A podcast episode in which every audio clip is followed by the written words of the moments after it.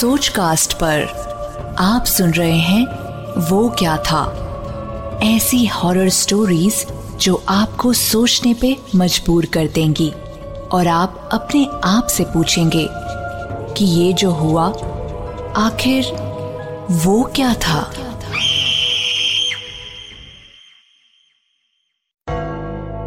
आप सुन रहे हैं वो क्या था और मैं हूं आकांक्षा। So let's hear another horror story from my collection. Divorce को 1 साल हो गया था and Shikha wanted to move on with her life. She wanted to stay away from her parents now. वैसे भी वो उसको लेकर बेहद परेशान रहते। आस पड़ोस के लोग की फ्री एडवाइस सुन सुन के she was already getting pissed off. It was high time to move on. After blocking her ex-husband completely from her life and social media, उसका कोई connection नहीं बचा था उससे. She even blocked the people who knew her husband. वो बहुत ही obsessive और abusive किस्म का आदमी था. शादी का 1 साल उसने बहुत घुट-घुट के निकाला था. आज भी अपने बॉडी पे cuts and burn marks देख के उसको अपने ex-husband की शक्ल याद आ जाती है. All she did was pray that he was dead. जो होता है अच्छे के लिए होता है was the only thing she chanted in her head. और बस अपनी नई लाइफ स्टार्ट करने के लिए रेडी हो गई. एक डिवोर्स को हमारी सोसाइटी इतनी इजीली एक्सेप्ट नहीं करती and that's why she had a hard time finding a new house. तभी ऑफिस जाते वक्त उसकी नजर एक पुरानी बिल्डिंग पे पड़ी जहां टू लेट का बोर्ड देख के उसने जल्दी से नंबर नोट किया और डायल किया. एक प्रॉपर्टी डीलर ने फोन उठाया. He said कि इस मकान का सारा लेना देना मेरे थ्रू ही होगा. शिखा को कोई प्रॉब्लम नहीं थी. उसने जो डीलर ने मांगा वो दे दिया. After all, she desperately wanted to shift from her parents' home to a new place. शिखा अब उस घर में शिफ्ट हो गई.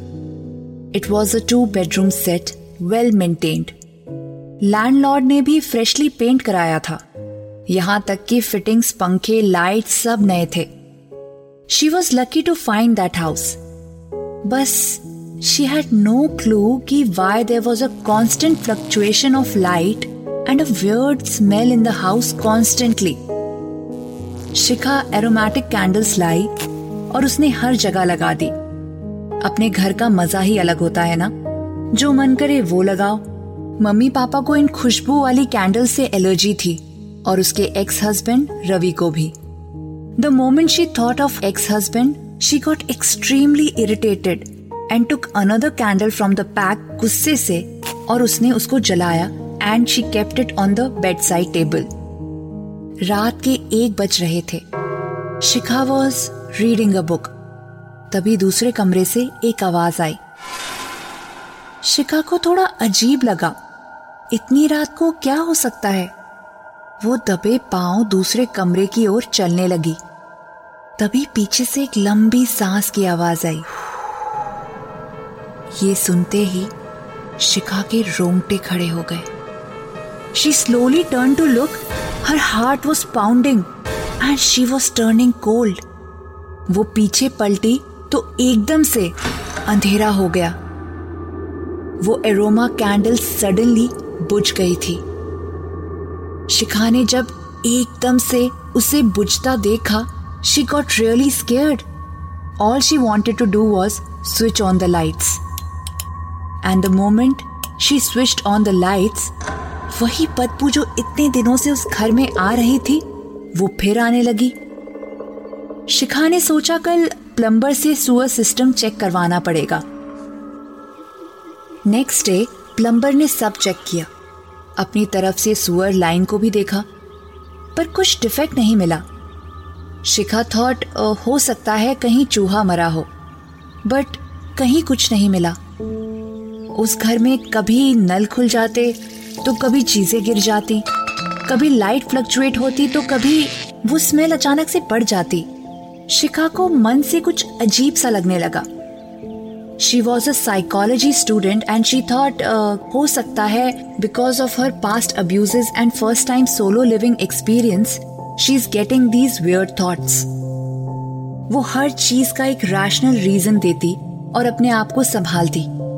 After all, she was living alone for the first time and she wanted to show the world that she was super strong. एक दिन office जाते हुए उसके नेबर ने उसको देखा and she invited her for dinner. शिखा ने एकदम से हाँ कह दिया. She was very happy क्योंकि उसको लगा कि नेबर्स के साथ दोस्ती बढ़ जाएगी तो दिमाग बहल जाएगा. ऑफिस से लौटते हुए उसने उनके लिए फ्लावर्स खरीदे, घर जाके चेंज किया और ठीक 8:30 बजे डिनर के लिए पड़ोसियों के यहाँ पहुंच गई. She was extremely happy to meet the family. तभी उसने रियलाइज किया कि जो बुके उसने खरीदा था वो तो घर पे ही रह गया. उसने अपनी पड़ोसन मीरा जी से बोला, एक्सक्यूज मी, मैं ना कुछ भूल गई हूँ.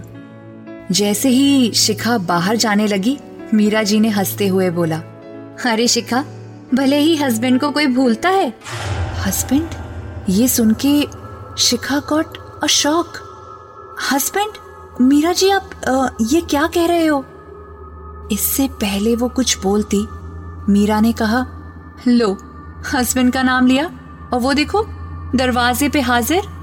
शिखा के पैरों तले जमीन खिसक गई. उसने अपने घर की तरफ देखा. वहां जाली के दरवाजे के पीछे हल्की सी परछाई दिख रही थी and it was definitely a male. पर वो आदमी उसके घर में क्या कर रहा है? शिखा घबराते हुए कदम आगे बढ़ा रही थी.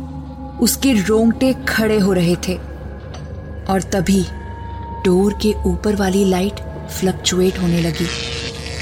जैसे जैसे वो दरवाजे के सामने बढ़ रही थी, उसको जाली के दरवाजे के पीछे की परछाई थोड़ी और क्लियर दिखने लगी.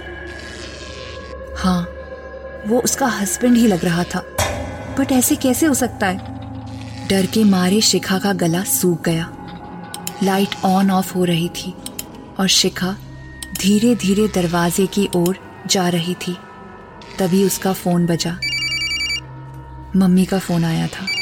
मम्मी का फोन उठाते ही शिखा जोर जोर से रोने लगी. वो बेहद डरी हुई थी. मम्मी, वो रवि यहाँ.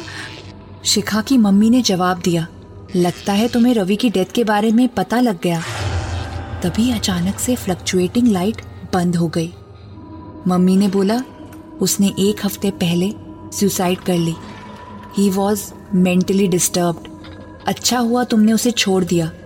लाश पूरे 1 हफ्ते बाद मिली. आज कल ही क्रिमिनेशन है. Shikha froze at that moment. उसका फोन उसके हाथों से नीचे गिर गया. उसकी नज़र सामने खड़ी उस परछाई पे टिकी हुई थी. तभी अचानक से लाइट आ गई. शिखा की आंखों से डर के आंसू टपक रहे थे. इस बार सामने कोई नहीं था, पर अब वो समझ गई थी कि इतने दिनों से वो उस घर में अकेले नहीं रह रही थी. उसके बाद शिखा ने उस घर में कभी कदम नहीं रखा.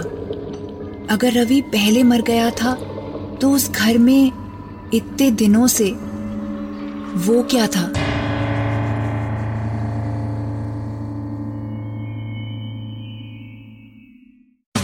आशा करते हैं कि आपको ये सोच कास्ट बहुत पसंद आया. अगर कुछ कहना है इसके बारे में तो लिखकर बताइए हमें. अपने फेसबुक और इंस्टाग्राम पेज पर सोच कास्ट ढूंढिए. अगर आपको अपनी सोच दुनिया को सुनानी हो तो सोच कास्ट करो. सोच कास्ट.